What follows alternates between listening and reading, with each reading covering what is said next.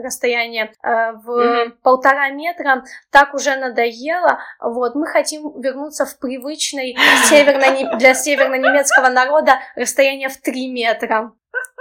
Но у немца практичность, она выше, чем интерес как бы к человеку. В Украине такого бы не случилось, так вообще хоть куда с тобой поеду. Немцу, по сравнению с обычным человеком, как я люблю шутить, нужен меньший процент общения.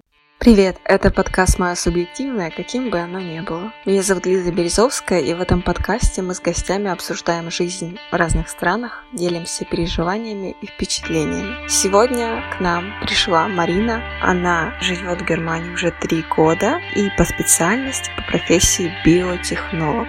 Расскажет нам, как ей там, классно ей в Германии. Привет, Марина. Привет, Лиза. Доб- доброе утро у нас сегодня. Как тебе твои несколько дней дома?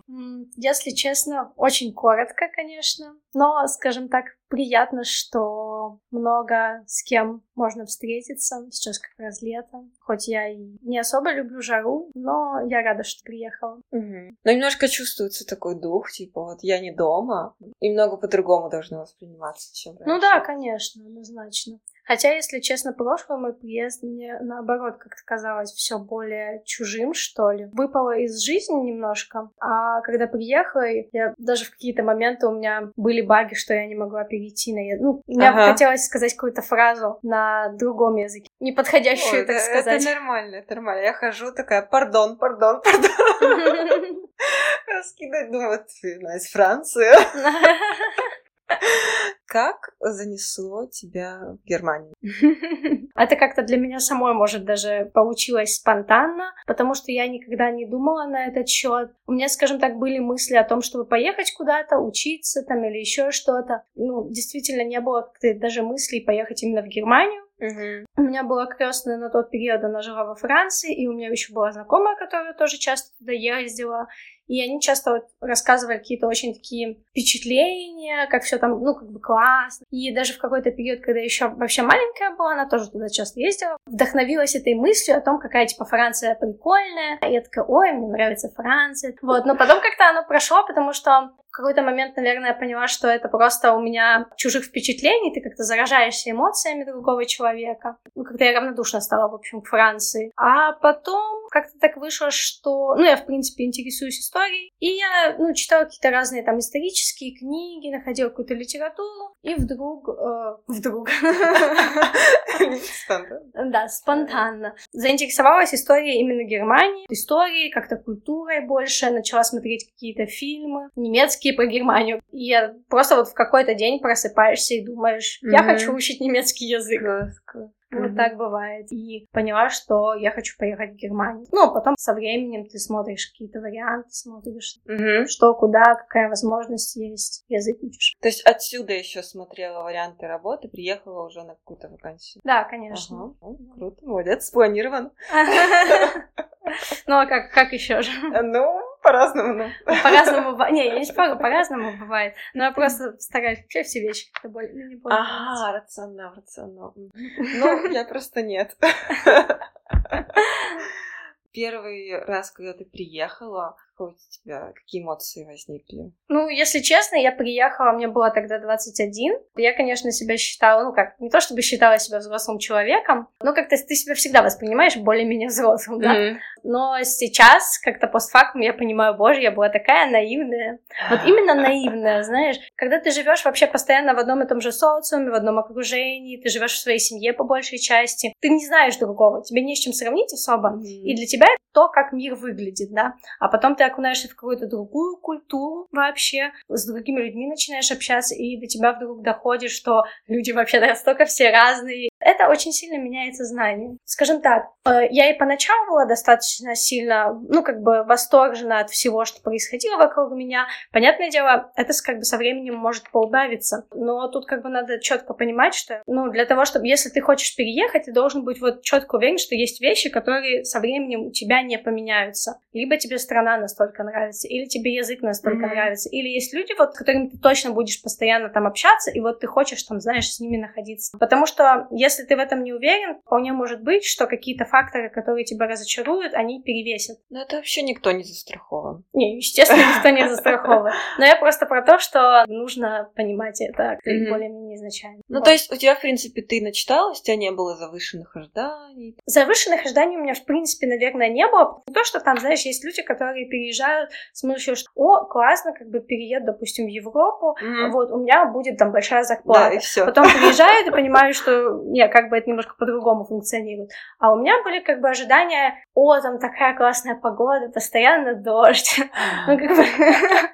Ну да, это вообще как бы из такой другой области. Это не сильно и отличалось от реальности. Это интересно, что некоторые люди думают, что в другой стране будет лучше. Ну, а да. Нельзя вот так вот сравнить лучше-хуже. Просто абсолютно по-другому. По-другому, да. Такая особенность сознания воспринимает, что вот есть какое-то mm. место такое идеализированное, ты туда приедешь, и там все будет, ой, прекрасно. На самом деле это как бы немножко побег от реальности. Ну, ну кстати, это еще хорошо переезжать куда-то недалеко относительно от дома, если ну, что, да. ты можешь вернуться. Потому что если ты на другом континенте, ты будешь думать, блин, билеты такие дорогие, я еще не заработал достаточно денег, чтобы обратно поехать. Кто основные иммигранты в Германии? На самом деле, в принципе, Германия достаточно такая мультинациональная уже страна. Было несколько волн иммиграции, в принципе, в Германию.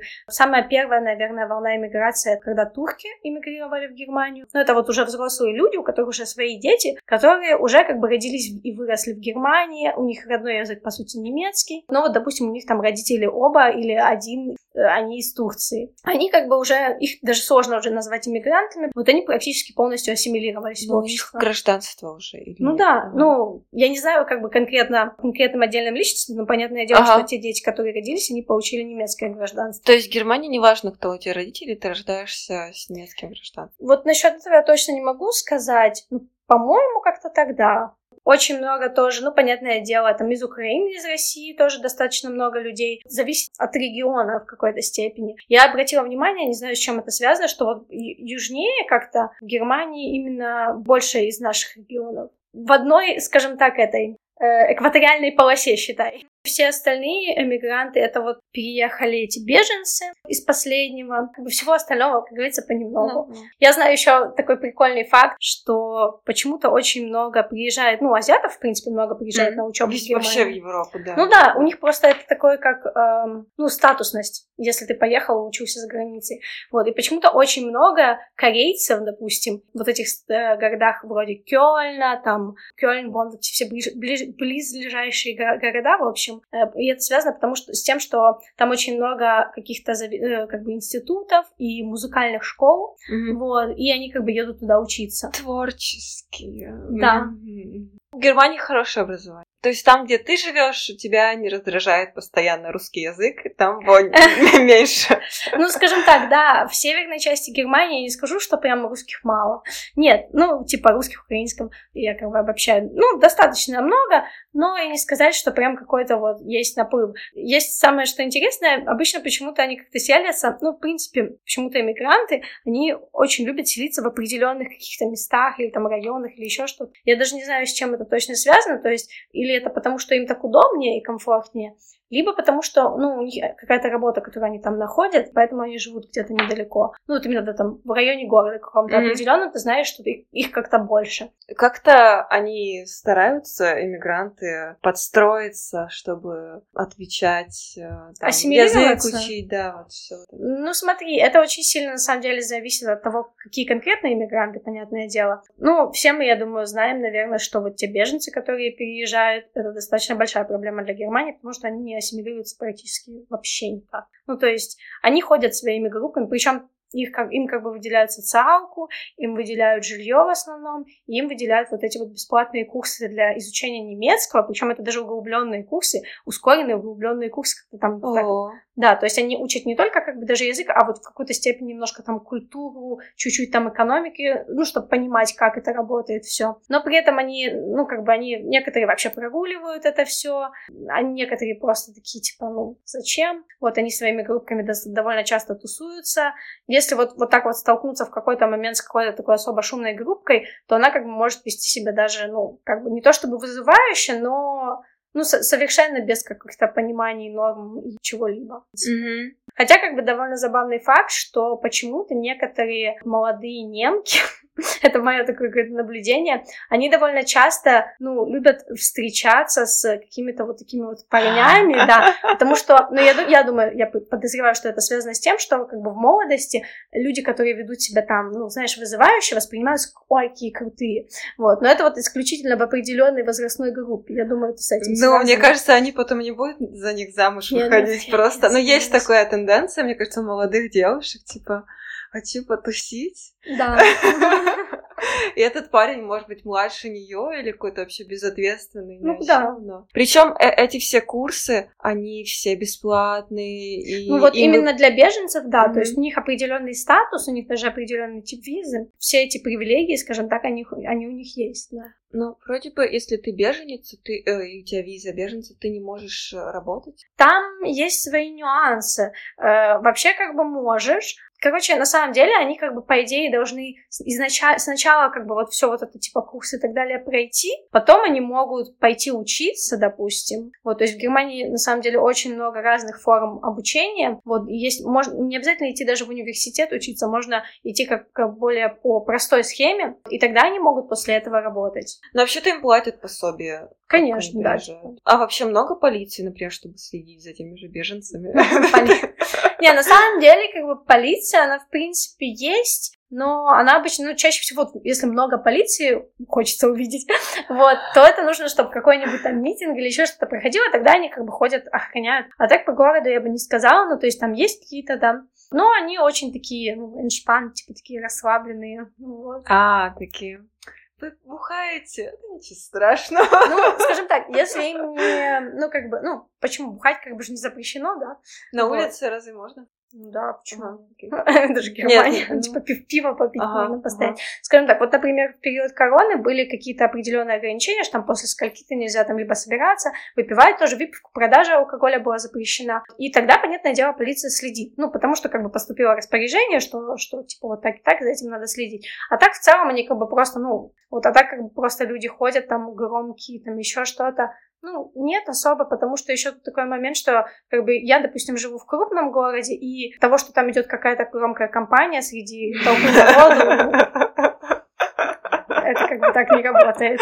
Все равно разницы не особо. Ну да. По поводу, например, немок, какие они? Скажем так, у нас почему-то есть такой стереотип. Ну, я имею в виду, когда у нас, да, надо уточнять постоянно, говорю то на то, на то на другое у нас. В общем, да, э, в постсоветском пространстве есть такой стереотип вообще, что немки некрасивые. Я не знаю, почему он возник. Ага.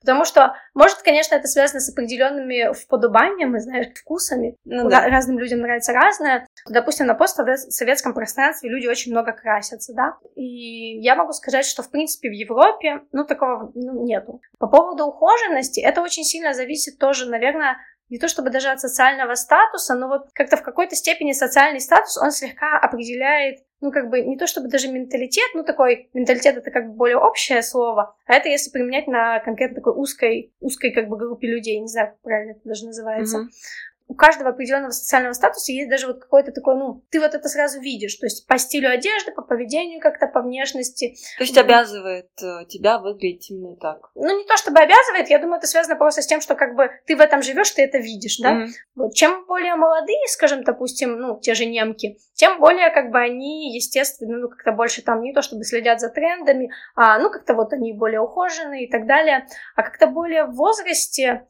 Я не знаю, это именно вот с возрастом как-то вот, ну, может, не, они перестают как-то обращать внимание на это или еще что-то, либо это связано именно с конкретно вот возрастными группами, то, что называется, возраст, разные возрастные, возрастные группы, они выросли в разное время, вот, потому что я могу сказать, что вот немки где-то после тридцати, у них вообще довольно забавно, то есть они как-то вот где-то после тридцати ты даже можешь не заметить возраст. То mm-hmm. есть они вот, вот как-то после тридцати в оп- в оп- определенным образом выглядят, и ты не замечаешь там сорок человеку, пятьдесят. И немки, они, в принципе, все достаточно... Ну, и, и немцы тоже. У них такое телосложение и внешность, они достаточно худ- худые, как бы, такие, как бы. И по ним реально сложно сказать, какой у них mm-hmm. возраст. То есть вот у нас, как бы, ну, в основном после определенного возраста, допустим, женщины выглядят уже, ну, не то чтобы как бабушки, но начинается вот этот mm-hmm. вот процесс. А у них как-то, ну, Не знаю, но они по-другому выглядят. Вот, и иногда сложно определить. У меня была коллега на работе, ей было шестьдесят, а я вот реально думала, что ей не больше пятидесяти. И я ей как-то сказала, она такая: о, тебе классно, ага. Я ты выгляжу так молодо. Единственное, что э, обычно в этой возрастной группе они не красят волосы. То есть вот если у них седые волосы, ага. они их не красят, в принципе. Хотя, кстати, на эту тему тоже есть прикол. Я как-то наблюдала за немецкими бабушками, странно звучит. Думаю, а почему у них у всех такие белые волосы? А потом до меня дошло, что на самом деле э, светлые волосы, вот именно белые такие вот, они когда сидеют, они становятся тоже такими как белесыми. Они не становятся вот седыми, mm-hmm, как серыми. Mm-hmm. И красиво, я... красиво. Да. И я сначала думала, что они, может, их подкрашивают, может, такой тренд среди бабушек немецких. А потом до меня дошло, что нет. Ага. Нет. Ну, это, мне кажется, лучше, чем седина вот эта серая. Ну да, как бы это выглядит, действительно, они выглядят, особенно если у них пышные прически, они выглядят такие как овечки. О, мне кажется, бабушки, милые. Они вообще любят да, такие да. объемные прически. Овечки, да. Меня это очень умиляет. Ну вот, так что, поэтому вот в этой возрастной группе, допустим, немки как-то перестают, ну не то, что перестают следить за собой, то есть они как бы, да, этот, но они не красятся обычно вот с возрастом вообще, и как-то, ну, в плане одежды тоже они предпочитают более удобную одежду, почти все европейцы предпочитают более удобную одежду. А по поводу... Нужно заменить слово «по поводу». Касательно. Касательно. Ты говоришь, что после тридцати выглядит, в принципе, похоже. Я подумала, возможно, это связано с образом жизни, питанием и спортом. Ну, наверное. Ну, скажем так, не сказать, что они очень много занимаются спортом, но вообще немцы, в принципе, у них есть какая-то странная тема с вот этим вот их любовью к... Ну, не то чтобы огороду, но вот у них а. вот этот вот сад, обязательно должен быть свой сад, и вот типа... Ой, что ты сегодня делаешь? Я сегодня вот там то растение пересаживаю, там еще что-то. Они реально очень привязаны. Я это называю типа привязанностью к земле. В том плане, что это еще связано с тем, что они не особо любят даже переезжать из какого-то, ну, места, где вот они выросли, mm-hmm. родились, еще А-а-а. что-то. И если обратить внимание, большинство немецких там маленьких городков, да и даже крупных, они не живут в высотках, многоквартирных домах. Они предпочитают жить именно вот в частных домах. Вот, чтобы и был свой садик. То есть огород по наследству. Ну, что-то в таком, да, в таком. Причем не обязательно, не обязательно, что там они реально что-то садят, ну, знаешь, такое вот. Не, они садят да, красивые какие-то растения. Вообще, если идешь по частным таким вот территориям, ага. там такие могут растения быть, такие цветы какие-то прям вообще, ну... Просто красота, серьезно. Вот, наверное, похоже с Чехией, что они не особо огораживают свои... Не, нет, а, абсолютно. И все остальные могут наслаждаться этой красотой. Да. Вот, а с другой стороны, я вспомнила, например, в Китае у меня была ситуация, когда а, на работе там было две женщины-китаянки. Mm. Я думаю, одна, короче, была полненькая немножко, а другая, она была худая. Mm-hmm. Это... Я пришла, и я думаю, так, вот этой вот, которая вот она mm-hmm. потолще, я думаю, ну, где-то туда к тридцати, да. наверное, ей. А та, которая худая, ой, она вообще молодо выглядит, ну, лет двадцать пять максимум, mm-hmm. там, двадцать три двадцать пять, как я. А потом оказалось, что та, которая толстенькая, она младше меня, а то какой-то колледж закончила, а та, которая худая... Ей уже под тридцать и выглядит угу. офигенно. Это просто настолько... Ну, на самом да. деле, у азиатов у них кожа, в принципе, более плотная. Mm-hmm. И поэтому... Они еще ухаживают, мне кажется. Ну, конечно, это, это тоже очень сильно. Но я подумала, что, может быть... Немцы тоже генетически. Они не, не то, чтобы выглядят прям молодо, вот они стареют как будто бы до определенного периода. То есть, да, у них там появляются mm-hmm. морщины, какие-то ага. возрастные признаки. Но вот они стареют вот до этого определенного периода, и вот этот вот дальше старение не идет. То есть оно как будто бы вот замирает на этом каком-то среднем таком моменте, там, среднебальзаковского возраста, допустим. Mm-hmm. И потом вот, ну, как бы ты как будто бы не видишь изменений. Мне кажется, вот в Украине такое ч- чаще у мужчин. Да. А мужчины в Германии, они вообще выглядят... Ну, то есть, я, я не знаю, они вообще как будто бы не стареют в принципе. У меня был знакомый, которому было что-то под пятьдесят пять, так у него не было вообще седых волос в принципе. Ну, вот вообще ага, ни одного класс. седого волоса. Секрет, чем секрет. На юге больше русских, а отличается менталитет, культура севера и юга. Ну, да, на самом деле, в принципе... вообще Германия очень сильно... От места очень много зависит. Мало того, что там совершенно разные диалекты, допустим. Mm-hmm. И вот, допустим, тот же баварский язык, считаю, уже даже не диалект, его, его невозможно понимать. То есть, а даже там, допустим, в Берлине есть определенный диалект с вот этими вот... Они говорят не даст, допустим, а дат, с вот этой mm-hmm. «т». И я как-то слушала женщину, ну, мы общались, э, с которой у нее прям выраженный вот этот диалект, и я прям так ее реально с трудом понимала. Mm-hmm. Вот, хотя как бы Берлин, Берлин от Гамбурга, это вообще недалеко, это вот на ай си и, это скоростной поезд, mm-hmm. э, где-то полтора часа где-то ехать. Ну, это, это же реально недалеко. И получается так, что Германия была разделена на земли очень-очень как бы длительное время, из-за этого, я думаю, тоже и культура сильно как бы, э, ну, не то чтобы сильно отличается, но отличается. И если, допустим, на юге люди как-то более, ну, более открытые в какой-то степени, более общительные. Часто я слышала истории, как кто-то поехал там в тот же Мюнхен, и там познакомился с какими-то чуваками, они такие: о, пошли с нами в паб, mm-hmm. выпьем, все дела. Кстати, в период короны был такой, ну, не то чтобы анекдот, а я наткнулась в Твиттере на смешной пост. Он звучал примерно так, ну, пост был на немецком, естественно, немецком, но он звучал примерно так, что, ой, этот весь, ну, типа, расстояние, вот этот Абштанд, расстояние э, в mm-hmm. полтора метра, так уже надоело, вот, мы хотим вернуться в привычный северно- для северно-немецкого народа расстояние в три метра. То есть, может быть, в Южной Германии даже к иностранцам более так дружелюбно? Да, однозначно. Mm-hmm. Однозначно более... Ну, не то чтобы просто потому, что люди более открытые, и как бы они более открытые к любым, понятное mm-hmm. дело, людям.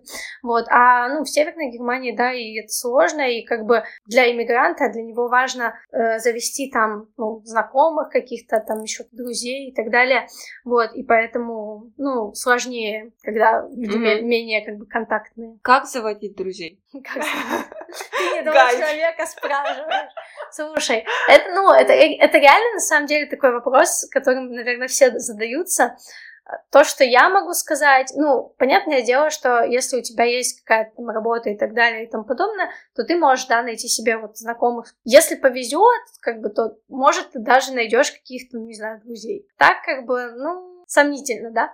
Вот. Но на самом деле больше всего, конечно, проще всего завести друзей, если человек, ну, если ты там учишься в университете, допустим, или в институте, потому что там это вот в основном такая среда вся молодежная, твои сверстники.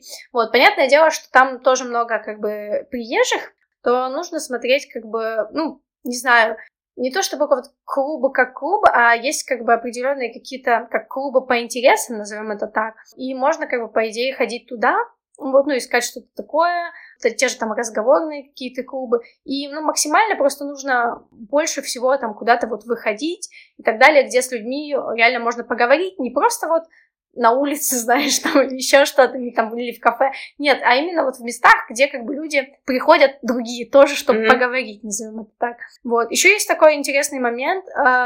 Есть Volkshochschule, это народная школа, назовем это так. Там обычно есть разные курсы, вот, не только того же языка или еще что-то, а есть, допустим, ну, у них вообще очень широкий спектр, типа спорт, культура. Может, любой туда пойти. Да, ага. Вот. И, допустим, там могут быть какие-нибудь курсы вязания, mm-hmm. банальное первое, что пришло в голову, или там стрельба из лука. Mm-hmm. И туда приходят люди, то есть не обязательно даже иностранцы, то есть туда сами немцы записываются, чтобы научиться какое-то там дело делать, скажем так. Mm-hmm.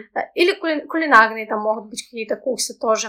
И вполне можно там как бы найти общение. Понятное дело, что это будут совершенно разные возрастные группы, но это вот уже хоть что-то, понимаешь? Ты говорила, что еще сложность заключается в том, вот, общение с немцами, то, что они заводят друзей в школе, и потом да. трудно их расшевелить. Ну, есть такая особенность, скажем так, я это считаю тем, ну, как бы, я это как бы называю, называю, определяю, вот, определяю тем, что немцу, по сравнению с обычным человеком, как я люблю шутить, нужен меньший процент общения, да, то есть у него потребность в общении, она как бы меньше. Ему вот один-два друга, они как бы компенсируют эту потребность, да. И поскольку, как бы, ну, немцы, они, в принципе, ну, как я говорю, то есть более закрытые, по крайней мере, именно там, где я живу, это особенно заметно. Вот, им проще общаться с тем человеком, с которым они уже, как бы, вот познакомились там в той же школе, начали общаться. И а комфортно. Ты больше, да, зона комфорта такая, ну, да. Что вот я тебя знаю давно, mm-hmm. больше никому секреты свои рассказывать вот, не буду, вот. Только тебе. Да. Е- есть такое дело немножко. Вот это я до сих пор как бы не понимаю, как они между этой гранью балансируют, как я это называю, потому что, э, допустим, ну, те же друзья из школы могут, допустим, куда-то уехать. Хотя, как бы, я говорю, немцы не сильно далеко уезжают, вот, но я часто сталкивалась э, с таким, когда ты знакомишься с каким-то там, ну, там, немцами, немкой, и вы начинаете как-то общаться, и потом выясняется, что вы живете достаточно далеко друг от друга, а достаточно далеко это может быть в пределах города, то общение очень быстро сходит на нет, потому что это слишком далеко. Как, как сказал э, моей знакомой один немец, типа, ну, тридцать километров, типа, ты живешь в тридцати километрах от меня, а это, ну, по сути, было, ну, как, не то чтобы разные концы города, но примерно. И он такой, ну, это уже слишком далеко, тридцать километров для меня слишком далеко. Блин, ну, на самом деле, в больших городах, вот в Европе, это такое больше практичность. Ну, это понятное дело, но, но как бы, когда тебе интересен человек, ты, ну, как бы, не всегда, ты забиваешь, по-моему, практичность, но у немца практичность, она выше, чем интерес, как бы, к человеку. В Украине такого бы не случилось, так вообще, хоть куда с тобой поеду, в Украине там в разных городах люди живут, да, встречаются, ездят на выходных, р- раз в месяц видятся, mm-hmm. то есть на, на такие поступки. Ну да, мне кажется, просто немцы, они, я не знаю, либо не считают, дружба может быть вот настолько принципиально важнее, чем все mm-hmm. остальное, либо тоже такой момент, мне кажется, что они изначально как-то выясняют это, это, это обстоятельство, и они вот не пытаются к вам привязаться до того, как они не поймут, что это практика. Ну, типа, а зачем? Типа, ну, если это не практичное общение, вот я привяжусь к человеку, а, типа, потом придется вот ага, так вот страдать, ага. ездить. Жах. Но я так понимаю, что с отношениями э, примерно то же самое. Ну да, кстати, вот с отношениями тоже есть такой момент, они тоже, ну, не особо заводят отношения, если они понимают, что... Ну, отношения на расстоянии для них это вообще как бы редкость. Если как бы отношения уже существуют, и потом они переходят в отношения на расстояние, ага. то да. Но если как предполагается факт, что вы живете вот, ну, в разных городах, ну, ты знакомишься с человеком, а он такой, типа, я вот из Харбурга, не, не из Харбурга, это из Ганновера. Ну, это тоже город недалеко от Гамбурга, по моим меркам, ага. недалеко. Я такая, ну, а, а я как бы, да, из Гамбурга, допустим. И он такой, ну, жаль. Пока. Да, типа, всего тебе там наилучшего, пока. При том, что э, чем больше мегаполис, в котором ты живешь, тем меньше, мне кажется, ты чувствуешь расстояние, потому что все далеко друг ну, да. от друга. И такой, да какая разница, уже два часа проехать или три часа? Ну, ну да, на самом деле так и есть. Но я не знаю, для меня, в принципе, расстояния не особо играют роль. Вот, потому что я вообще люблю там ходить, ездить, путешествовать. И для меня, как бы, в принципе, ну, там, час пройдет, или не знаю, сколько пройдет. Хотя у меня есть знакомый, который, кстати, тоже из Украины, он живет в Германии, и у него, ну, я думаю, это связано скорее с тем, что он просто не, не любит ждать, у него какой-то странный баг, он вообще не умеет ждать и терпеть, и в принципе. Он такой, э, типа, как это, как это, как это полчаса куда-то ехать, это уже так далеко, я mm-hmm. за полчаса столько успею сделать, я такая, что успею сделать? Президент. Ну, ну, а для меня раньше, когда в Харькове жила, ты думаешь, караван, это капец далеко. Ну да, ну, это, понятное дело, степень сравнения. Я тоже, да, да, когда да. жила в Харькове, я как бы, какие-то расстояния мне казались большими. Я так понимаю, что, в принципе, в Германии смолл-токи — это самая распространенная форма общения. Да. Не то, что даже перед беседой, а просто это Это уже просто всё. Общение, да. Лонг-токи, не то, чтобы смолл-токи. Ну да, потому что вот, вот small-talk это как бы определяет в какой-то степени и длину вроде разговора, и как бы его содержание, да? Mm-hmm. Вот, но по сути немецкие разговоры, ну, то есть как бы разговоры между немцами, это в основном вот по содержанию это small-talk, но по длине это может быть бесконечно. Uh-huh. То есть они уходят в детали каких-то совершенно не имеющих значения вещей, то есть они обсуждают птичек, каких-то могут обсуждать, растения, какие-то вещи, которые ты обычно просто проходишь мимо. Они находят за, за что зацепиться, лишь бы не обсуждать что-то личное. Вот, mm-hmm. Да, есть, как бы, mm-hmm. понятное дело, есть исключения из правил, но, но это редкость. Я, наверное, могу на пальцах пересчитать вот всего пару человек, которые могут что-то про себя рассказывать, но это все равно вот не то, с чем ты реально будешь делиться прям вот со всеми. То есть это может быть что-то, я не знаю, сегодня так что-то нога ноет, вот что-то в таком духе. Ой, у меня постоянно болит спина, я вот ходил на эту гимнастику, но она не помогает, может пойти на йогу. Ну, то есть это вещь, в принципе, которую, ну, можно рассказать другим людям без болезни. Не очень интересно, но было бы нам. Ну да, да, я согласна. Ну, а вот такого, что там про отношения, про ага. какие-то личные переживания, Нет, абсолютно. И еще у немцев есть вообще такой, это баг, я считаю, как будто бы не умеют перескакивать, не то чтобы с темы на тему, но я вот обратила в какой-то момент внимание, потом я начала немножко экспериментировать на этот вопрос. Они как бы следующую тему, они как бы привязывают к предыдущей теме. Обязательно. Обяз... Ага. Практически обязательно. Причем они реально как будто бы запоминают, на чем вы остановились, вот даже если вы там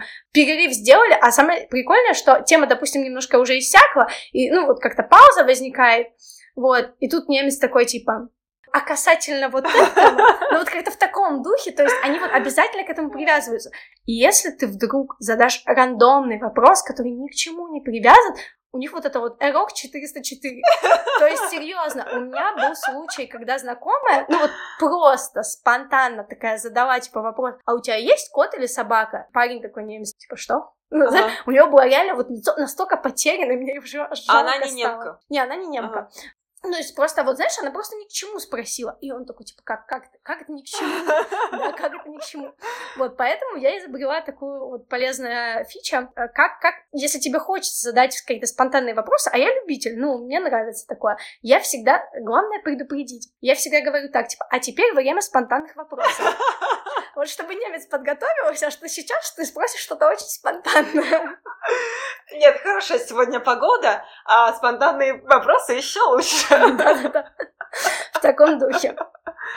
Расскажи, пожалуйста, вот ту историю, которую про ту девушку в поезде, коллегу твою, по поводу того, что обязательно нужен small talk. Я как-то столкнулась со своей коллегой в поезде по дороге как раз на работу. Выяснилось, что нам как бы в одно направ... ну, почти в одном направлении едем, и нам ехать было минут двадцать. Вот. И я просто такая, блин, за что мне это? Я реально, я уже просто понимала, я как бы морально готова была к тому, что сейчас будет, потому что вот ну, мы сели напротив, и началось. Нужно же о чем-то говорить, потому что по-другому уже нельзя. О чем мы говорили там, что-то там о ковиде, то есть, ну вот о каких-то таких вещах, ну, максимально вот общих. Вот. И в какой-то момент я сказала что-то про свою семью, ну, что я не могу поехать домой. Домой, и она меня ничего про это не спросила. Ну, почему как бы это удивительно? Потому что, ну, по сути, это как вроде как и логично, и вроде даже тема, за которую можно зацепиться, там, спросить что-то про семью, но она вот тактично, то, что называется, промолчала, и, ну, немцы, они, в принципе, вот соблюдают вот эти границы, то есть про личное они не спрашивают, вот. И в итоге, как бы, то есть, ну, уже все темы иссякли, мы перешли на погоду,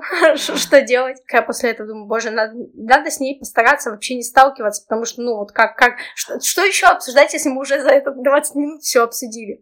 Вот. И, ну, как я сказала, то есть не говорить ничего нельзя, и это особенность более взрослого поколения, то есть с молодым поколением еще ладно, то есть ты можешь поздороваться, втыкнуть в телефон и все, а вот взрослых поколе... во взрослом поколении они себя как-то реально неудобно чувствуют, то есть если они вот с кем-то знакомых встреч... знакомым встретились, и они с ним не общаются, они...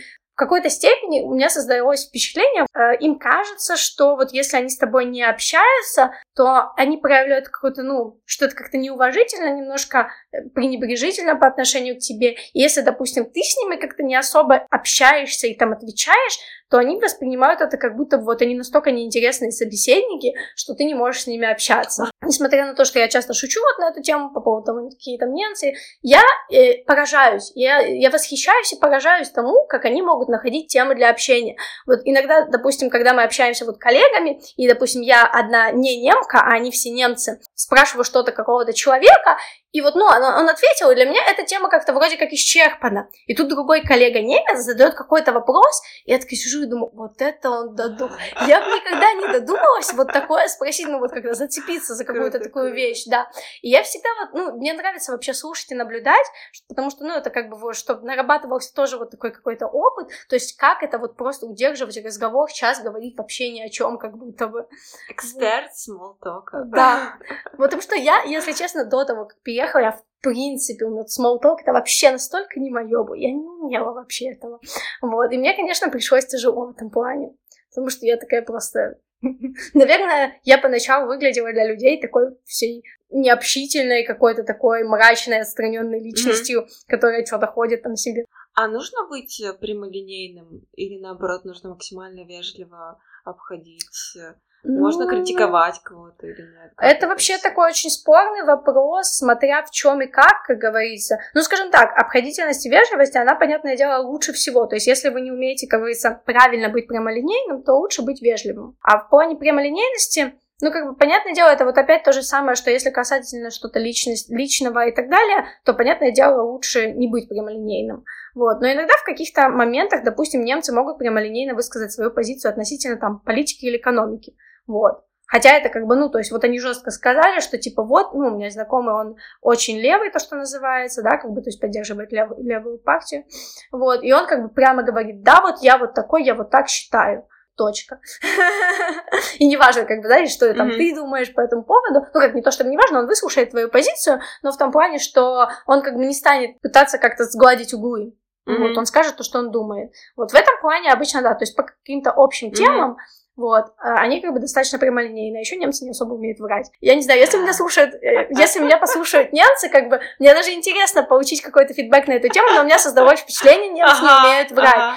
Если, допустим, ты прямо спросишь немца о чем-то, если это не личное, естественно, ну, то есть вот в основном, как бы, лично они просто обычно не говорят. А я, я никогда не пыталась даже, на самом деле, спросить личное. Может быть, они, я бы у них вызвала какое-то замешательство, если бы прямо сказала. Но я тоже стараюсь, знаешь, как бы не напрягать человека какими-то вопросами. Но если вот так вот прямо ты спросишь, допустим, я про свои планы не говорю обычно. Но если я, допустим, подойду к какому-то своему знакомому, как, относительно знакомому немцу, и вот как-то спрошу его в какой-то момент про то, что он планирует или делает на выходные, или собирается он куда-то уезжать и так далее, скорее всего, они тебе скажут. Они по-другому обычно не могут. То есть чаще всего я замечала, если немцы не хотят говорить, допустим, про свои планы, они стараются либо избегать этого вопроса, либо еще что-то. Ну, то есть вот они могут, как бы, допустим, даже если ты им не нравишься, они могут тебе, допустим, мило улыбаться. Это, ну, как бы, это вежливость общая. Но вот это вот странная фича, что они не могут не сказать тебе о своих планах, ну как не то чтобы вот, ну вот какие-то такие прямые вопросы, когда ты задаешь, как будто бы они реально не могут тебя соврать. Типа если ты спросил, то, то он да. должен ответить обязательно. Да. И допустим, а кстати в этом в этом моменте, если вы увер... ну как не уверены, но если у вас, допустим, есть убеждение, что вы кому-то не нравитесь. Но вот вы общаетесь, вроде нормально, он тебе улыбается, улыбается, то лучше всего в какой-то момент подойти, вот прямо спросить. Потому что тогда тебе человек может реально сказать, да, ага, ты мне не нравишься. Ага. Но это вот такое общее наблюдение у меня сложилось. То есть, если ты там прямо спросишь, тебе что-то не нравится вот там в том, что я делаю, или я делаю здесь что-то не так, вот, скажи, пожалуйста, и он тебе скажет. То есть, да, вот мне вот это, вот это не нравится. Я вспомнила фильм, кажется, называется «Изобретение лжи», и там все друг другу верили. И чувак как-то пришел в банк, хотел снять деньги. Ему говорят, ну у вас на карте денег. Он такой, нет, есть. А, такая, ну сколько? Он назвал какую-то сумму, он начинает ему считать, давать деньги, потому что, ну если чувак сказал, что были, значит были, точно. Он офигел. Потом сидел в баре, придумывал всякие дурацкие истории. Как будто он изобрел велосипед, или он еще что-то сделал, там что-то... Э- невероятное, и все ему верили, он даже расстроился, типа, блин, почему, почему? Типа, ложь — это такая сила, что ты можешь так поступать. Может быть, если в Германии врать людям, то они тоже такие, ого, нифига себе! Вот верить всему. Потому что они привыкли, что они сами тоже говорят правду. Ну, ты знаешь, у меня даже была, наверное, подобная история. Точнее, не то чтобы я врала людям прям специально, чтобы их удивить или получить от этого какую-то выгоду или еще что-то, нет. Но я довольно часто рассказываю какие-то вещи, которые со мной не совсем как бы происходят, когда я понимаю, что мне нечего рассказать. Скажем так, это обычно происходит в ситуациях, когда, допустим, все делятся тем, чем они занимались на выходные, типичная любимая немецкая тема, а я понимаю, что мне рассказать особо нечего. И тогда я начинаю судорожно придумывать какую-нибудь вещь, которую можно было бы рассказать, чтобы это было как-то интересно, и чтобы из этого мог получиться и завязаться какой-то разговор. Ну, это очень скучно, если ты постоянно говоришь, типа, я ничего не делала, или я там то-то делала. Вот, да, в моей жизни как бы много чего происходит, но, допустим, есть вещи, которые я бы не хотела, наверное, рассказывать. Ну, как бы, на, допустим, с посторонними, более-менее посторонними людьми. Поэтому приходится как-то немножечко выкручиваться. И немцы вполне реально верят этому, потому что, ну, это очень похоже на правду. Правду, это почему бы и нет. Вот, не знаю, может, если бы я какую-то небылицу рассказала прям про то, что я велосипед изобрела, они бы, наверное, не поверили, потому что это бред. А какие-то простые вещи, да, вполне, потому что, ну, наверное, они думают в стиле, ну, а зачем мне врать, да, о таких вещах. Ну, как-то всегда вот, всегда и в школе у них тоже такой подход. Ну, у них вообще другая система оценивания, там оценивают устную, устную работу на уроках угу. почти что каждый день. И, допустим, учитель может спросить там после контрольной, а как ты себя оцениваешь? Контрольно плохо нап- написано. Как ты думаешь, почему ты плохо написал? Ну, угу. у нас это вообще ж такое, ну, как бы не принято. Угу. Человек отвечает правду, в смысле, а зачем врать, да? И примерно, я думаю, с этим связано то, что это вот потом с возрастом тоже так, так как бы работает и вырабатывается. А в чем еще проявляется такая непосредственность немцев? Еще немцы, ну, по поводу планов и так далее, у них есть какая-то странная особенность. Они тебе могут вот говорить вещи, которые ты даже не спрашивал в плане. Ну, если вы, допустим, в близких, ну, не то, что uh-huh. в близких отношениях или общении. Ну, даже среди коллег на работе, вот если там коллега идет, допустим, извините, в туалет, он такой, пойду в туалет. Он тебе сообщает про это. А я тоже так делаю. Да? Не знаю, я как-то никогда, у меня нет в привычках сообщать ага. кому-то, вот, ну, пойду, а столь нет, ну, пойду и пойду. Вот, или, допустим, вот мы идем все на перерыв, вот, все немцы уже успели сообщить, что тот-то пойдет в эдеку скупиться, тот там еще что-то пойдет делать, я такая, типа... Какая, какая разница? Допустим, если я захочу пойти в эдеку, я пойду в эдеку, все. Вот.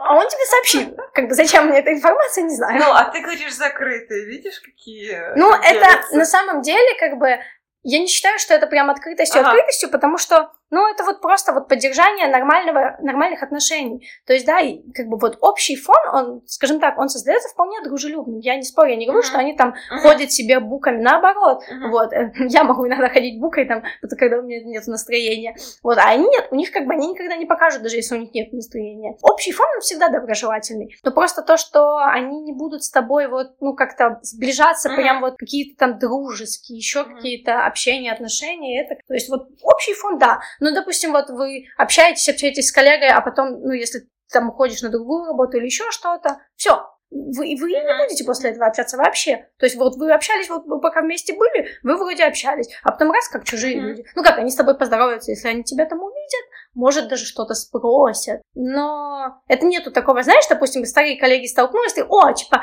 как у тебя дела, что, пойдем, может, в кафе да, посидим, да. там еще что-то. Нет, нет, нет. А если э, вот вы вместе работаете, и, допустим, в пятницу вы можете пойти на пиво все вместе? Ну, ну, это да, это вполне может быть. Но это, конечно, уже более такое, как бы, то есть э, коллектив как-то, ну, когда ты уже как-то больше влился в коллектив, все дела. Ага, а, не так же прямо, ага. Не, ну могут, понятное дело, и когда ты, допустим, один пришел, они могут тебя пригласить, типа, позвать, вот, но я имею в виду, допустим, если сформировался какой-то новый коллектив, да, вот так ага. среди разных людей, то не факт. Через какое-то время обычно может Ага, произойти. То есть нет такого, давайте пойдем, чтобы сплотиться. Да, да, не-не-не. не, Обычно, что самое интересное, вот этот весь тимбилдинг, он чаще происходит вот откуда-то вот, по, ну не то чтобы по распоряжению, но в какой-то степени, знаешь, как бы есть руководители, которые ответственны за вот тимбилдинг, да. Вот, mm-hmm. и чаще всего они как-то инициируют подобные вещи. Потому что, ну, сами немцы, то есть, как бы, ну, очень редко, что там есть какой-то, какой-то человек, который такой, типа, знаешь, вот душа компании. Mm-hmm. Ага, ага, вот. Ага. Обычно вот все немцы, это вот, ну, их пока не организуешь в этом плане, по-моему. Нет, то есть нету явных экстравертов? Чтобы... Явных экстравертов ага. их очень мало. То есть они есть, в принципе... А, кстати, у меня есть одна знакомая, которая действительно девушка-немка, она вот явный экстраверт. Прям, ну, это редкость, я считаю, вот такая, такая как она. Ну, и э, тут еще такой момент, что это чаще распро- распространено среди более молодого поколения. Ага. Вот. А чем поколение старше, тем, ну, оно какое-то... Я же говорю, мож... они могут выглядеть общительными, но это не значит, что они общительные. Это значит, что всего воспитание такое было раньше, что... Ну, скорее всего, mm-hmm. да. Я думаю, с этим связано. А, научила ли тебя Германия экономить? Там, на... отопление. А есть еще вот это вот э, распространенный стереотип, не стереотип, не знаю, что немцы зимой топят одну комнату, спят в одной, потому mm-hmm. что надо экономить. Ну, не знаю, это, скажем так, ну, стереотипы, они, в принципе, берутся от каких-то, наверное, вот отдельных историй, поэтому я бы не сказала на эту тему, потому что, ну, вот, по, особенно по поводу отопления, ну, я не заметила как-то, как-то сильно. Единственное, что, как бы, немцы, они, во-первых, по крайней мере, у нас в Северной Германии, в принципе, достаточно холодно, и немцы, они не особо мерзнут там, ну, потому что у них, как бы, адаптация, mm-hmm. и, как бы, дома они чаще всего, в принципе, обычно ходят, те, кто вообще не мерзнут, они могут в футболке, шортах uh-huh. ходить, у них окно открыто, зима на улице, mm-hmm. да, а те, как бы, кто мерзнет, они обычно просто одеваются, ну, так, не то чтобы тепло, прям, носки там шерстяные, не, просто чуть теплее, там, в какие-нибудь там штаны, там, еще какую-то кофту могут одеть, просто они вот привыкли как-то так ходить, тут, я думаю, еще связано с тем, что многие, как я говорила, живут в частных домах, mm-hmm. и ты на улицу, когда выходишь, ну, там, футбол, ты же все равно, ну, как бы, тебе надо одеться, и ты поэтому не ходишь, как бы, в футболке и шортах, когда, ну, зима, простите. Mm-hmm. Поэтому, как бы, да, и топят, топят они, ну, как бы, не особо. Чуть-чуть, да. Единственный момент вот с водой, ну, в том, что, в плане, что немцы, они очень, ну, как бы, мало времени проводят в душе. Mm. Что самое интересное, стирают, они могут стирать, ну, вот, стирают немцы вообще каждый день практически. Они могут один раз одеть вещи, потом кинуть ее в стирку. Ага. И что самое интересное, мне кажется, что они даже не до конца понимают, зачем они это делают. Потому что, допустим, эту стирку потом они куда-то ее кинут на какую-то поверхность, на которую я чистую вещь не положила. И я такая думаю, а зачем они ее стирали? То есть они ее стирали yeah. просто, просто для факта стирки, вот, или чтобы вещь была чистая. Вот, кстати, на эту тему с, с уборкой примерно так же. То есть немцы убирают, они не убирают, они типа наводят орден, то, что называется, да, типа порядок. То есть если что-то не в, не в порядке, это плохо. А если что-то грязное, ну, это никак. Ah. Да, и это вот мое последнее наблюдение, потому что я не могла понять, как бы я убираю, допустим, когда я мою раковину, я мою раковину, это видно. А вот у немцев бывает, они такие кран протерли, кран блестит, это чисто считается. Mm-hmm. И я такая, ну это же не чисто, ну раковина же грязная. Mm-hmm. Вот, допустим, внутри раковина же грязная.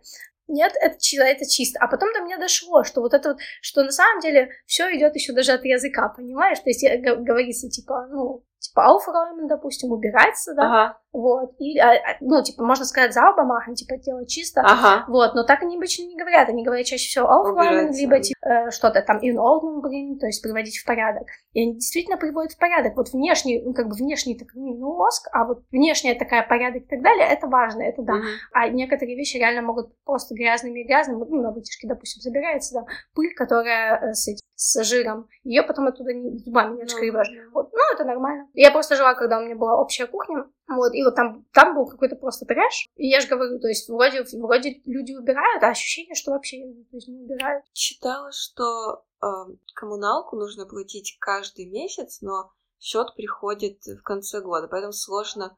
Поэтому нужно экономить, ну, да. И это сложно. Суть заключается в том, что есть какой-то определенный, ну, не то чтобы минимум, но вот рассчитанный mm-hmm. определенная сумма, которая, в принципе, это рассчитывается по очень многим факторам. Допустим, у тебя стоят определенного вида а, отопления, да? У него есть определенные категории, в которые она попадает. Вот там отопление, которое больше требует там этого энергии, которое меньше требует энергии. У них там все это прописано во всей документации. И ты как бы смотришь, и примерно поэтому рассчитывается э, то, сколько ты платишь. Потому что это вот то, что называется средний расход. Как бы ожидается, что ты столько же и расходуешь. Но по факту может оказаться, что, допустим, ты расходуешь меньше или больше. Вот. И тогда тебе в конце года приходит вот этот вот, то есть либо перерасход, то есть ты доплачиваешь сумму, либо, ну, если недорасход, то тогда, понятное дело, тебе эти деньги возвращаются, которые ты заплатил.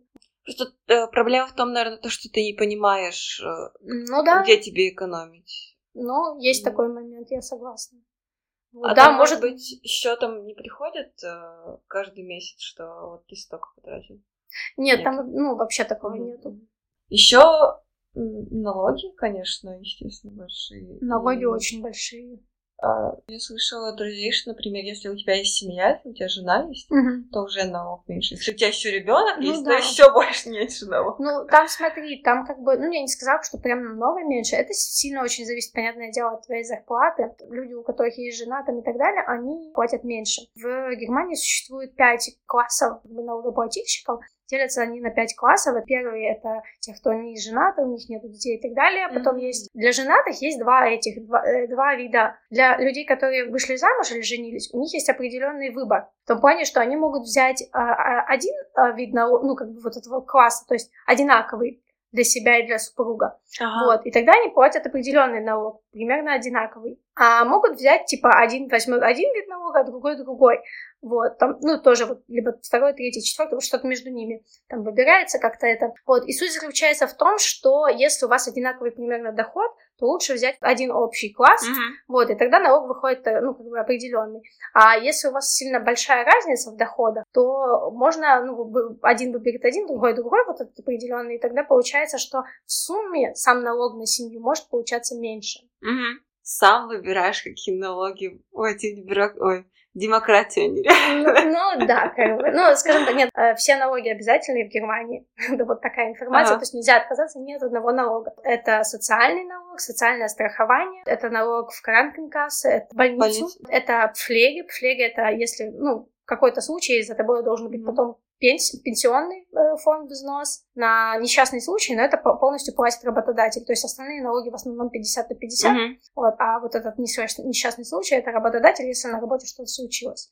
А ты так работаешь, что а если ты в первой группе налогов, то ты больше всего налогов платишь, а в пятой ты меньше всего налогов? Ну, примерно так, я просто не помню, что конкретно уже пятая группа, но ага. да, ну, в любом случае, человек, который, ну, типа, сам живет без детей и так далее, он платит больше всего, понятное дело, налогов, угу. потому что, по идее, налоги, они должны покрывать тебя в старости. Угу. А если ты не родил детей, которые, по сути, ну, как бы, как работает вообще система, то есть дети, которые, как бы, вырастают, они потом работают, угу. и они по- своими налогами покрывают ага. пенсионный фонд э, стариков. Вот, а если ты не произвел на свет, допустим, ребенка, да, то, да. значит, как бы ты не дал возможности, вот, не увеличил mm-hmm. фонд для того, чтобы тебе потом эту пенсию платить. Почему же задаются вопросом, сейчас очень много стариков, вообще возраст как бы вырос же, дол- долголетие, и задаются вопросом, а не сделают ли систему, чтобы твои деньги откладывались, и потом из них финансировалась э, твоя пенсия. Потому что сейчас очень много старых людей, а молодых не настолько много.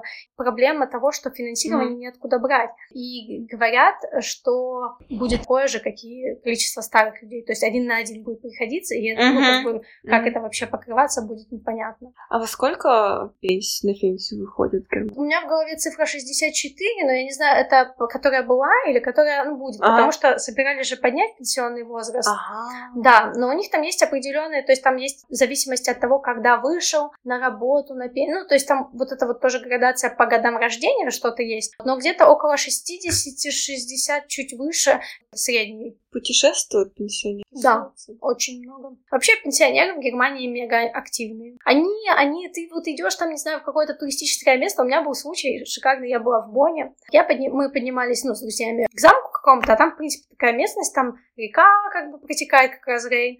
Вот, и на другой стороне там такая холмистая местность, и есть замок. И мы поднимались вот так вот в гору, и, ну, той подъем, мы уже идем, не знаю, там, часа пол точно. Дохлые просто, все, дайте нам отдохнуть. И тут мимо нас таким бодрым шагом такой дедулечка, правда, с этими палочками, знаешь, чтобы ходить ага. удобнее было. Ну, он таким бодрым шагом раз-раз-раз на эту гору, мы такие, блин, капец, все, надо, надо за себя браться.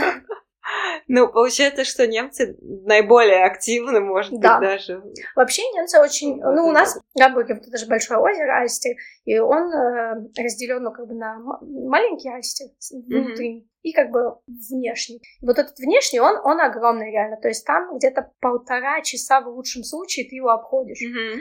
И это вот самое распространенное, любимейшее, так сказать, uh-huh. маршрут для бегунов. Особенно если хорошая погода, ты вот идешь, есть как бы дорога для велосипедистов, есть, ну, как бы дорога для пешеходов. И вот эта дорога для пешеходов обычно еще делится на дорогу для идущих и на дорогу для вот этих, кто бегает. Да, и, и очень много реально бегают людей, и вот в возрасте тоже очень много, что я замечала. То есть там те же дедулечки, какие-то уже бабулечки, но они такие все в спортивной форме, они лучше выглядят, и это такое, ну как так можно? И велосипедистов тоже много. Ну, велосипедисты, это, ну, вообще велосипед, это самый распространенный транспорт, в Гамбурге в том числе, потому что, ну, Гамбург, он вообще еще и не холмистый, то есть там как бы еще удобно кататься даже. Есть еще, понятное дело, вот эти электросамокаты, тоже их очень много. Много. Но это больше для людей, у которых нет велика своего. Вот. Хотя у нас же есть этот прокат, можно брать. Очень удобно, кстати. Расскажи, пожалуйста, про виды транспорта в Германии. Прикол в том, что метро, это же в постсоветском пространстве метро, это вот исключительно подземный транспорт. Ага. В Германии такого разделения ну, особо ага. нету. Есть Штрассенбан, есть У-бан. И У-бан это вот как бы то, что метро у нас называется, а Штрассенбан это ну типа улица, да, улица, поезд, ага. понятно как бы. Но это вообще не показатель. То есть, допустим, в Гамбурге там есть и У-бан, и Штрассенбан, да, типа, и, и там как бы оно въезжает и uh-huh, выезжает, где uh-huh. хочет, то, то под землей, то поэтому. Uh-huh. Единственное, что на главном вокзале как бы вот это разделение четко заметно. То есть весь У-бан находится под землей, весь С-бан находится на поверхности. Но потом, когда с вокзала выезжаешь, он одно может выехать, другое может въехать, и как, как хочет, так и ходит. Мне, кстати, нравится, ты такой едешь в темноте потом. Да. Очень прикольно. А то есть с транспортом нет вообще проблем? С транспортом нет вообще настолько проблем, что, ну, раньше я немножко хейтила автобус, но у меня как бы было по этому повод, скажем так, я жила ну, далековастенько от центра, mm-hmm. вот, и у меня, и еще далековастенько от станции э, С-бана. И мне нужно было доехать на автобусе. И этот автобус, блин, ходил, наверное, раз в двадцать минут, но это распространено в таких небольших районах, где у всех людей точно есть машина, как я это называю. Ага. И он ездил вот это вот раз в двадцать минут, а в выходные еще реже, и еще, знаете, после шестнадцати ноль-ноль в воскресенье он не ездил. Ага. И как бы вот как хочешь, так и добирайся. Ну, понятное дело, что в воскресенье на улице делать, да? Вот.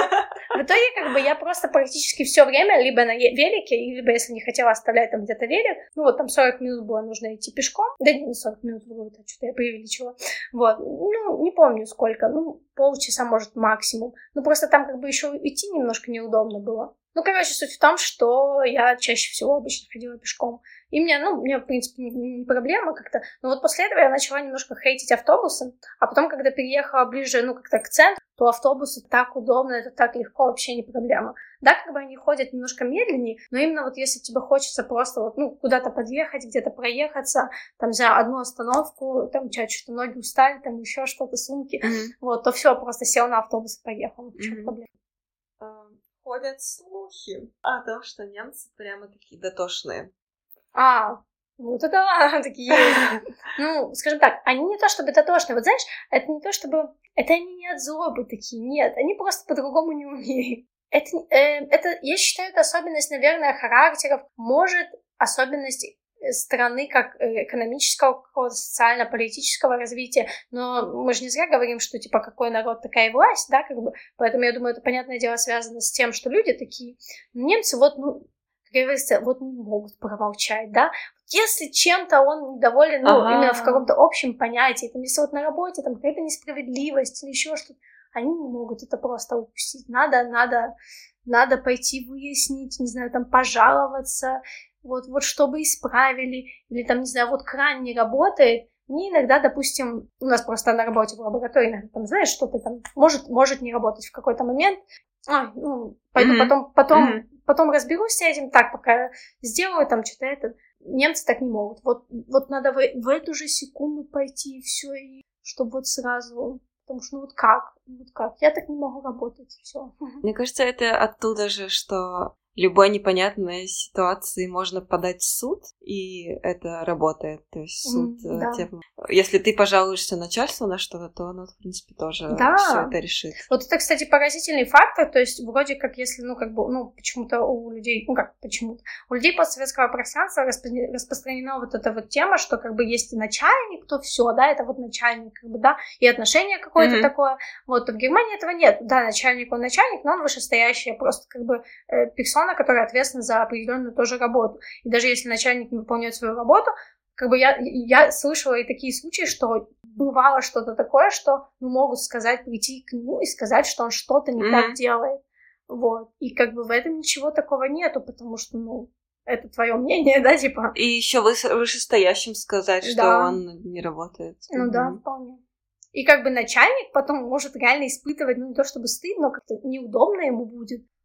Я еще подумала, что тоже связано с честностью, то есть на тебя настучали, ты как бы этого заслужил, и тебе просто неудобно, стыдно, ты чувствуешь ну, да. вину, и все, ты не будешь особо злиться, может ну, быть, да. даже на ну, этого понятное человека. Дело, что если, допустим, ты ну, как бы не заслужил, или ты считаешь, что ага. ты не заслужил, то, скорее всего, ты просто тоже пойдешь, ну, пойдешь и начнешь как бы говорить. Ага. Хотя чаще всего все равно они, если кто-то вот так вот что-то настучал, то они такие, ну, если так человек какой-то другой подумал, то, mm-hmm. может быть, так и есть. Ну, типа, знаешь, как... Иногда, как бы, понятно, они не будут стучать на тебя без повода. Ну, то есть, как... Mm-hmm. Они могут какую-то ситуацию не то чтобы приукрасить, но увидеть ее по-другому, просто в рамках того, что они, не знаю, там, полной картины. Mm-hmm. Но они вот просто с ничего, они не будут придумывать что-то вот, ну, вот совсем mm-hmm. какой-то абсурд про тебя, да?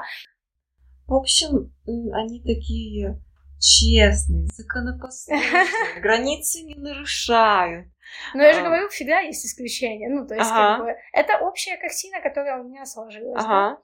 Везде есть какие-то люди, которые там ведут, могут вести себя странно или как-то выбиваются из общего представления. Тоже молодцы, надо как-то разбавлять общество. Да, конечно. Иначе слишком ровно. Может быть, есть какая-то бомбезная, культурно-шоковая история? Шоковая история? Не знаю. Мне кажется, любая история просто как бы немножко культурная. Ну как, в том плане, что... Ну, менталитет, я бы не сказала, что это прям сильно отличается, mm-hmm. но менталитет очень сильно отличается в нюансах. В принципе, люди, вообще вот в целом, да, люди, они вот в целом и в общем все похожи, да, но когда ты начинаешь вот копать, mm-hmm. Mm-hmm. ты понимаешь, что нифига, ладно, там каждый отдельный человек отличается, но там каждые отдельные страны тоже отличаются и так далее, поэтому, когда вот человек, ну, вы общаетесь как-то максимально поверхностно, это обычно не замечается. Почему я говорю, что... Если вы хотите там куда-то переехать или еще что-то, нужно, ну, как бы не просто mm-hmm. там побыть там пару дней в этой стране или еще что-то, а нужно реально вот погрузиться в это. Попытаться как можно больше выяснить именно вот подводных камней. А так как бы, да, из, ну, я как бы, может, интересно будет тебе, допустим, рассказывала, что ко мне любят э, цепляться всякие бабушки, дедушки, чтобы выяснить какую-то дорогу или еще что-то, или просто вот, ну, просто с тобой заговорить где-нибудь. Хотя, как я же говорю, то есть не, не сказать, что немцы прям сильно общительные, но вот эта вот как бы потребность в общении у некоторых людей, вполне возможно, она, ну, как бы не, не восполнена немножко. Вот, и они это обычно стараются восполнить немножко странным образом, они могут просто с тобой вот заговорить где-то про погоду, допустим. Вот ты просто едешь, как бы себя не, не, не трогаешь, у меня был случай, да, я ехала в поезде, ну, как бы через одно сиденье вот так сидел дедушка, и он в какой-то момент просто поворачивается, такой, ой, жарко сейчас на улице, да? Я вижу, что он явно ко мне обращается, я такая, ну, да, жарко, он такой, ну, я смотрю прогноз, будет полегче. Я такая, хорошо, замечательно. Спасибо вам. Да. А так вообще, я считаю, ну, ну, классно общаться на самом деле с другими людьми, с... Mm-hmm. Вот, то есть как бы открытым ты открыт, да, но еще нужно быть морально готовым к тому, к тому что... Ну, ты можешь получить какой-то просто пипец, трэш, не знаю, там, ш- ш- что, вот просто. И тебе нужно немножко подстраиваться, да, ну, под это, меняться. Однозначно, потому что я про это, кстати, всегда тоже говорю, что, ну, мы приезжаем, да, как бы, типа, да, мы приезжаем с осознанием того, что мы вроде как даже готовы меняться, но нужно понимать, что у других людей, мы как бы к ним приехали, а у них этого осознания mm-hmm. может и не быть. То есть они могут не понимать, что, что ты другой, как бы не mm-hmm. совсем такой, как они, да. Нужно очень-очень важное замечание от меня. Нужно быть морально готовым, что еда может сильно отличаться от твоих представлений о еде. И вот я вообще, ну, как бы от твоих каких-то вкусов или еще чего-то. Меньшая вещь, о которой обычно думаешь, но это обычно очень, как бы, такая проблема может быть. Серьезно. То есть нужно реально, как бы, понимать, что... Ну, как бы твои вкусы могут совершенно не совпадать с вкусами и представлениями, как бы, других. И потом тебе как-то с этим самому либо мириться приходится, либо, ну... Возить гречку из Украины. Нет, гречку можно купить, кстати. Есть же русские магазины, вот, там можно купить, в принципе, русский продукт. Что я, кстати, сама замечала, а чаще всего вот люди, которые там иммигранты и так далее, есть такие люди, которые только там вообще покупают. Mm-hmm. То есть, то есть даже не ходят и не покупают продукты в немецких магазинах. Но я считаю, это вообще как бы перебор немножко. Хотя это, ну, в два раза дороже получается. Не всегда. Не? не всегда. Ну как, это в два раза дороже, скорее всего, чем здесь, ну, чем ну, в Украине, да, да. там, или России. Вот, но по меркам, по ценам Германии я не заметила там сильной такой разницы. Ты как бы понимаешь, что, скорее всего, эта печенюшка, там, не знаю, стоит вообще копейки. Ну, такой, ну, здесь, в принципе, любая печенюшка столько mm-hmm. стоит. Ну, окей. Я хотела прям что-то такое заключительное сказать. А, в общем, сейчас тоже общаюсь очень много с иностранцами, и мне очень нравится вот этот такой обмен впечатлениями, когда ты идешь вроде по своему городу, mm-hmm. но ты, у тебя глаз уже замылился, и ты просто mm-hmm. такой идешь, говоришь, вот это это, вот это это, вот это театр. А человек, который, у которого другое представление о мире, mm-hmm. например, что шли, я говорю, это театр. Внешне посмотреть, сказать, что это театр, ну, очень сложно. И он, представление театра, например, да. может быть хатоб, да. или там Одесская опера, там они mm-hmm. прям такие бомбезные, красивые. А э, у нас дом актера театр, оно стеклянное и завешено афишами да. везде. И такой, да что это вообще непонятно. Mm-hmm. И человек такой, это театр? И вот мне очень нравится это ощущение, когда ты смотришь на свои даже знакомые места чужими mm-hmm. глазами. Это настолько тебя обогащает, ты вроде бы все это знаешь, но ты вылазишь из своей коробочки, что вот это так, что оно может быть еще по-другому на самом деле. Mm-hmm. Мне кажется, для этого реально нужно, вот, ну, как ты сказала, с кем-то идти, кто по-другому на это посмотрит. Uh-huh. Потому что сам ты все равно, э, ну, как бы это же твое знакомое более-менее место, ты все равно на это смотришь в основном uh-huh. так, так, так, как бы и смотрел. Мне было очень приятно пообщаться. Да, мне тоже очень приятно. Прямо наслушалась, наслушалась. И еще бы одни и те же истории слушала бы еще несколько раз. Спасибо большое. Мы э, все авторские права защищены. Постараемся не, вы, не вырезать все. Э, самое лучшее. Да. Спасибо, что были с нами. Это был подкаст «Мое субъективное». Здесь мы субъективим на максималках. Через неделю будет новый выпуск. Пока!